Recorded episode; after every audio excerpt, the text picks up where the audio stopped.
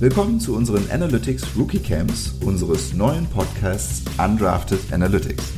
Bevor unser Podcast zu Football Analytics mit der NFL Season 2021 am 9. September startet, möchten wir euch ein paar wichtige Begriffe und Definitionen mit auf den Weg geben. Wir werden im Podcast zwangsläufig einige Begriffe aus dem Bereich Data Analytics verwenden, die viele von euch vielleicht weniger geläufig sind. Daher machen wir heute den Anfang unserer kleinen vierteiligen Serie. Mein Name ist Dennis und in dieser ersten Folge werde ich von Raphael unterstützt. Hallo Dennis, schön, dass wir endlich loslegen. Genau. Und heute fangen wir an und wir sprechen als erstes über die beiden Begrifflichkeiten Data-Driven Decision Making und Concept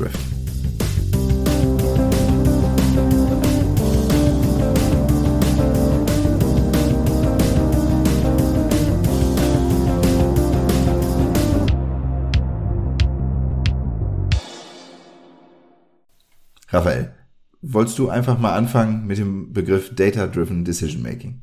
Ja, wir starten mit Data-Driven Decision Making. Ähm, steckt das englische Wort Decision drin, also Entscheidung. Es geht also darum, letztlich wie Entscheidungen getroffen werden. Und ähm, Entscheidungen, finde ich persönlich, ist ein super, super spannendes Thema, weil am Ende besteht unser ganzes Leben aus Entscheidungen, sei es im privaten Bereich, äh, verheirate ich mich oder nicht, oder, ähm, bei welchem Arbeitgeber fange ich an. So ist es so, dass wirklich unser ganzes Leben von, von Entscheidungen eben geprägt wird. Und äh, das sehen wir eben in verschiedensten Bereichen. Und wir wollen uns natürlich in dem NFL-Thema ähm, zum einen selbstverständlich mit äh, dem Football auseinandersetzen, aber eben auch ein bisschen immer den Transfer hinbekommen, zum, auch gerade zum Thema Wirtschaft, weil äh, das natürlich auch von uns so der Hintergrund ein bisschen ist. Das heißt, also äh, wenn wir uns jetzt mal wirklich Wirtschaftsunternehmen anschauen, auch da stehen äh, Entscheidungen natürlich an, also sowohl auf strategischer Ebene, also wenn es um, um langfristige Entscheidungen geht, wie will ich mein Unternehmen ausrichten, aber auch kurzfristige Entscheidungen, also sehr operative Entscheidungen. Also die Frage ist eben, ähm, wie soll mein Produktportfolio aussehen, welche Kunden möchte ich damit ansprechen und daraus ergeben sich dann natürlich eben auch operative Entscheidungen, also äh, sprich wirklich der detaillierte Aufbau der Produktpalette und bis hin zu den ganz kleinen Entscheidungen, ähm, ja, wie soll am Ende die Website aussehen, also ist, wird die blau oder grün oder was auch immer. Für mich persönlich ist das natürlich auch ein spannendes Thema in meinem beruflichen Kontext. Ich äh, bin im Recruiting unterwegs, das heißt, äh, auch da stehe ich permanent vor der Entscheidung, mache ich mit einem Kandidaten weiter, ja oder nein, stellen wir den als Unternehmen ein oder nicht. Und kommen wir jetzt mal zum NFL-Thema. Auch da stellen sich natürlich letztlich ähnliche ähm, Entscheidungsprozesse oder steht man vor entscheidlich, äh, entsprechend ähnlichen Entscheidungen. Also auch da langfristig strategisch, wie möchte ich meinen Kader aufbauen oder auch, äh, ich mache mir natürlich einen Gameplan, also für das nächste Match, ähm, wie will ich mich da aufstellen. Die, die fast schon philosophische Frage, eher Run-Game oder eher Passing-Game, äh, bis hin auch wirklich dann zu den einzelnen Plays zum Beispiel spielen wir jetzt eben das vierte Down bei Two Yards to Go aus oder panten wir. Gehen wir für die Two-Point-Conversion oder machen wir am Ende den Extrapunkt? Ähm, oder wenn wir jetzt mal eine Defense-Entscheidung nehmen, blitzen wir den Quarterback im nächsten Play oder äh, ja, wie wollen wir da vorgehen?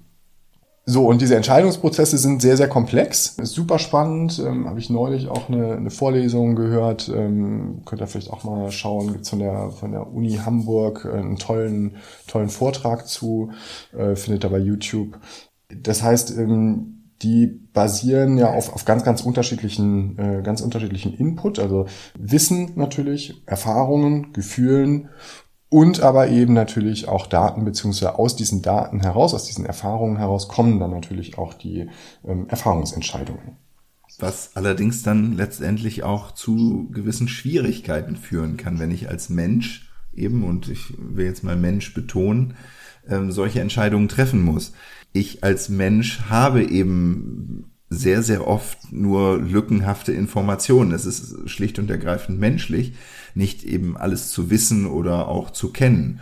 Und es gibt darüber hinaus noch so etwas wie, wie, wie ein Bias, also kognitive Verzerrungen. Es ist dann auch eben menschlich, so systematische Fehler zu begehen. Zum Beispiel, wenn ich äh, Erinnerungen habe, ich beurteile etwas äh, oder auch ganz allgemein beim, beim Denken. Äh, da gibt es ähm, so Begriffe wie Anker-Effekt, äh, Clustering-Illusion, ein Gender-Bias äh, Bias zum Beispiel. Da ist also insofern eine, eine gewisse Objektivität natürlich gar nicht erst möglich, sondern wir, wir sind da auf jeden Fall in, in einer sehr, sehr subjektiven Welt, in der wir aber eine Entscheidung treffen müssen. Es gibt noch einen weiteren Punkt, wo wir als Mensch vielleicht ja, sicherlich auch, auch haben, haben wir auch Vorteile in, in unseren Entscheidungsprozessen oder in unseren Denkprozessen. Aber auch wenn es um Geschwindigkeit geht, können manchmal Maschinen ähm, dann doch etwas schneller sein, die, die einfach nur die, die Daten prozessieren und äh, dann zu, zu einem Ergebnis kommen. Deswegen kann es helfen, dass wenn ich Entscheidungsprozesse äh, durchlaufe, wenn ich als, als Mensch Entscheidungen treffen muss, dass ich mir da Daten hinzuziehe und auf Basis dieser Daten versuche, etwas objektivere äh, Entscheidungen zu treffen, also etwas ja, auf, auf mich auf eine etwas breitere Datenbasis, auf eine generell breitere Entscheidungsgrundlage stelle.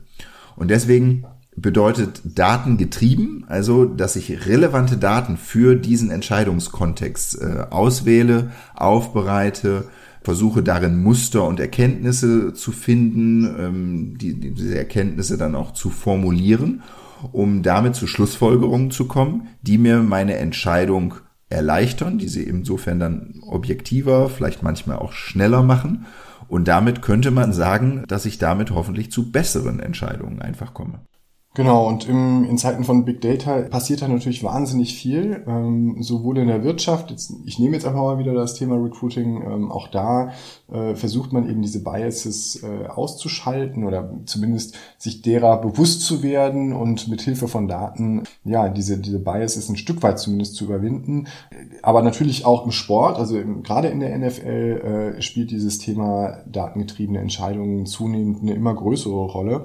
Und dabei geht es eben nicht darum, ähm, den, den Menschen komplett rauszunehmen, also sprich den, den Menschen quasi allein durch eine Maschine am Ende zu ersetzen, die einfach äh, Entscheidungen vorgibt, wo man sagt, okay, der Computer hat das und das ausgeworfen und äh, genau so handeln wir jetzt auch, sondern es geht wirklich einfach um eine, eine Unterstützung. Ne? Das heißt also, der, der Computer oder die Daten können einem eben sagen, dass äh, man beim, beim vierten Down und Two Yards to Go eben äh, in der Vergangenheit solche äh, Ergebnisse erzielt hat er kann eben deswegen dann daraufhin auch natürlich eine Empfehlung aussprechen und man kann sich dann natürlich als, als Coach oder auch als Team ähm, bewusst dafür entscheiden oder eben auch dagegen, aber zumindest bewusst. So, das heißt, man hat an der Stelle einfach eine Unterstützung durch den, durch den Computer und kann dann sagen, okay, in dem Fall äh, mit so, also in der Vergangenheit jedenfalls war es so, so und so viel Prozent Wahrscheinlichkeit äh, hat uns das weitergebracht. Ähm, insofern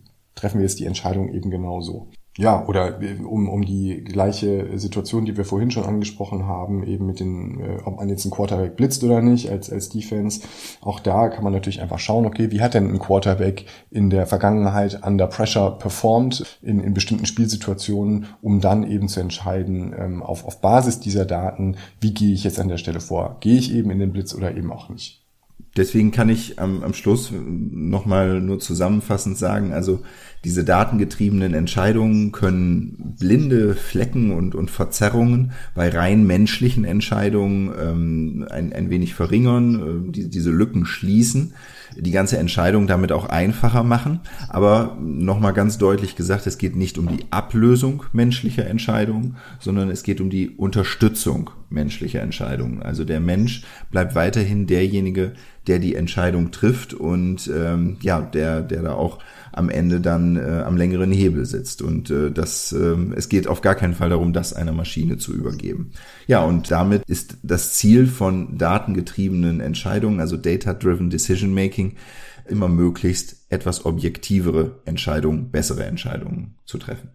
Damit kommen wir eigentlich auch schon zum spannenden Aspekt äh, dieser datengetriebenen Entscheidungen. Es ist ja so, wir beziehen uns bei diesen Daten natürlich immer auf vergangenheitsbezogene Daten. Also wir können natürlich nur Daten erfassen, die bereits in der Vergangenheit irgendwie entstanden sind. So und ähm, das Spannende ist, dass diese Daten natürlich in einem bestimmten Kontext, in einem bestimmten Umfeld, in einer bestimmten Umwelt unter bestimmten Regeln zum Beispiel auch äh, entstanden sind.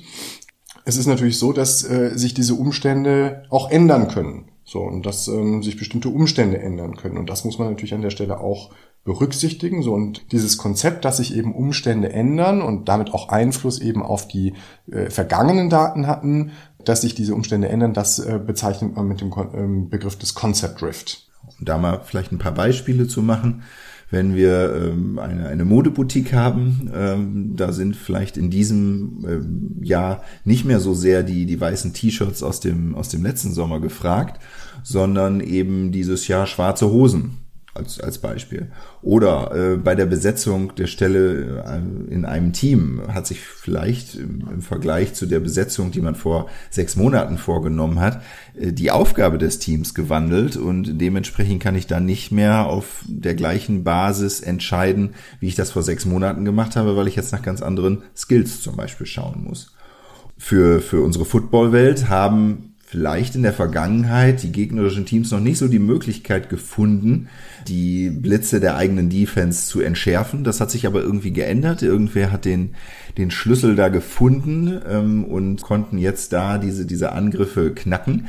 Dann muss ich eben auch das, dass sich da diese, diese Umstände geändert haben, das muss ich äh, mit einbeziehen in, in meine Betrachtung und äh, muss mich dementsprechend auch wieder anpassen. Also ganz allgemein kann man eben auch sagen beim Football, jede Regeländerung ändert eben die Umstände, in denen Daten entstehen. Und wenn diese Regeländerungen äh, so große Auswirkungen auf das haben, was ich da gerade entscheiden möchte, dann muss ich eben neue Daten sammeln oder muss beachten, dass die, die alten Daten eben in einem ganz anderen Umfeld, also mit anderen Regeln damals noch, äh, entstanden sind. Dann ist es so, dass die geänderten Rahmenbedingungen äh, auch dazu führen, dass alte und äh, vormals vielleicht auch hilfreiche Muster, die ich entdeckt habe in den Daten, also da habe ich mir wertvolle Insights äh, erarbeitet, dass das einfach nicht mehr aussagekräftig genug ist, dass das nicht mehr genau genug ist, weil sich diese Rahmenbedingungen äh, geändert haben ja, dieser, dieser Punkt, äh, wie, wie Raphael gerade schon sagte, dieses Prinzip des Concept Drifts ist halt dann von sehr, sehr großer Relevanz, wenn ich in den Bereich äh, des maschinellen Lernens gehe. Also wenn ich einem ähm, Computer bzw. Ein, ein Computerprogramm entwickle, das auf Basis von alten Daten eben neue Entscheidungen äh, empfehlen möchte, da Hinweise zu geben möchte, dann muss ich eben schauen, unterliege ich diesem Concept Drift, weil im Zweifel ist mein ganzes Computerprogramm, was diese Entscheidungen mir vorschlägt, ja, nicht, nicht mehr relevant und einfach dann im, im wahrsten Sinne des Wortes nicht mehr zeitgemäß. Genau, insofern ist es einfach wichtig, sich dann anzuschauen, ähm, sind die Daten, die ich da ermittelt habe oder die ich eben nutzen möchte für die Entscheidung, für das, was ich jetzt äh, entscheiden möchte in der aktuellen Situation wirklich noch relevant? Ähm, beziehungsweise gibt es da eben Änderungen in dem Kontext und teilen denn die Daten noch die, die Rahmenbedingungen mit dem Einsatzzweck? Also das heißt, ähm, passt, passt das einfach noch zusammen? Passen die äh, Rahmenbedingungen aus der Vergangenheit noch mit dem, was ich eigentlich ermitteln möchte, noch zusammen? So, und ähm, auch da haben wir Beispiele. Das äh, können eben sein die, die Modeempfehlungen, die Dennis schon angesprochen hat. Also sprich, ähm, passt das, was der Kunde vor oder letztes Jahr angefragt hat, noch zu dem, wie sich ähm, die, die Lage heute darstellt oder eben ähm, im Bereich des Football. Wir haben das Thema Regeländerungen auch angesprochen. Eine, eine der äh, Regeländerungen, äh, dass eben zum Beispiel der Touchback eben nicht mehr äh, von der 20. sondern der 25 Yard Linie erfolgt, hat natürlich Auswirkungen auf, äh, auf die Daten und dementsprechend dann eben auch auf heutige Entscheidungen. Und deswegen kann man als Fazit sagen, ähm, auch wenn man das manchmal so denkt, nicht immer sind wirklich mehr Daten auch eine bessere Grundlage, um, um Analysen zu machen oder eben um äh, solche ähm, Entscheidungsprogramme, Entscheidungsunterstützungsprogramme zu realisieren, weil sich die Rahmenbedingungen eben durch diesen Concept Drift geändert haben können. Und Und man muss dann auch wirklich darauf achten, dass ich äh, eben nur die relevanten Daten nehme, um wirklich zu sinnvollen, datengetriebenen Entscheidungshilfen zu kommen. Alles klar. Vielen Dank, Raphael, für diese erste Folge unseres Analytics Rookie Camps, unserer ersten Bonusfolge noch bevor die eigentliche Season äh, beginnt. An alle euch da draußen, die ihr uns jetzt so direkt am Anfang eingeschaltet habt, abonniert doch unseren Podcast und äh, verpasst einfach auch nicht die zweite Folge äh, unseres Analytics Rookie Camps. Äh, da wird es dann um die Begriffe Algorithmus und die Programmiersprache Python gehen. Und ihr werdet äh, mich dort begrüßen können und ihr lernt eine neue Stimme unseres Teams kennen, nämlich den Flo. Ihr findet uns auch bei Instagram unter Undrafted Analytics oder bei Twitter unter We Are Undrafted. Und wir hoffen euch dort zu sehen, auf viele Kommentare, auf die wir auch gerne antworten, auf viele Anregungen vielleicht auch dann für den Podcast und äh, für die Saison. Ja, und ansonsten bleibt mir nur zu sagen, vielen Dank fürs Zuhören. Bis dahin, alles Gute. Ciao, ciao. Wir freuen uns auf die ersten Folgen mit euch.